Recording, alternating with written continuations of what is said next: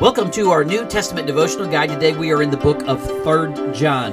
It comes from the elder. We're talking about John. Uh, he is advanced in age and position in the church. He is the elder, and he writes to a beloved church member named Gaius. He is called beloved in verse number one, verse number two, verse number 5 and verse number 11.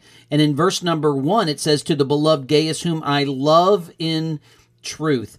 So he recognizes the dear affection that he has for this brother, and he's praying for him to prosper in all things spiritually.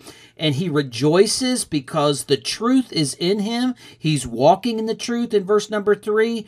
And he says there's no greater joy than when his children walk in truth. So again, look in verse number one, and then verse number three, and verse number four, and see the emphasis on truth that is placed. Now, he writes about three different kinds of church members. First off, he writes about Gaius, who is an encourager. He says, Beloved, you do faithfully whatever you do for the brethren and for strangers who have borne witness of your love before the church if you send them forward on their journey in a manner worthy of God, you will do well. So Gaius was one who received some folks who came into the church and he sent them in a manner worthy of God. He says in verse 7 they went forth for his name's sake, it took nothing from the Gentiles, and we ought to receive such that we may become fellow workers for the truth. So he is faithfully working for the brethren and bearing witness of the truth and showing love and kindness toward others. The second church member that we see is Diotrephes, who's mentioned in verse 9 and 10. Now, Diotrephes loves to have preeminence in verse number 9. He wants to be the church boss, and because of that, John says in verse number 9, he does not even receive us.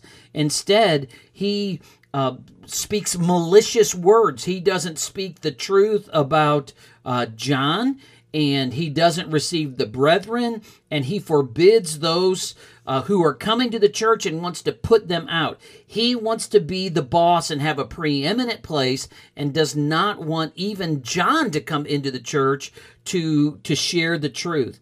Then in verse 11 and 12, we find a man named Demetrius.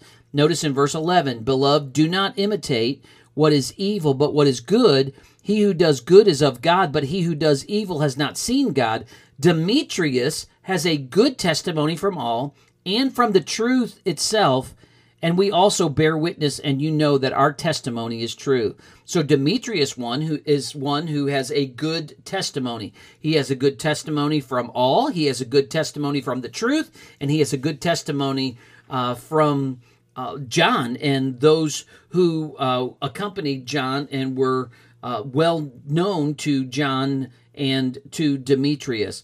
Then he closes in verses 13 and says, Look, I, I really want to come to you. I, there's things I'd, I'd like to share, but I can't share with pen and paper.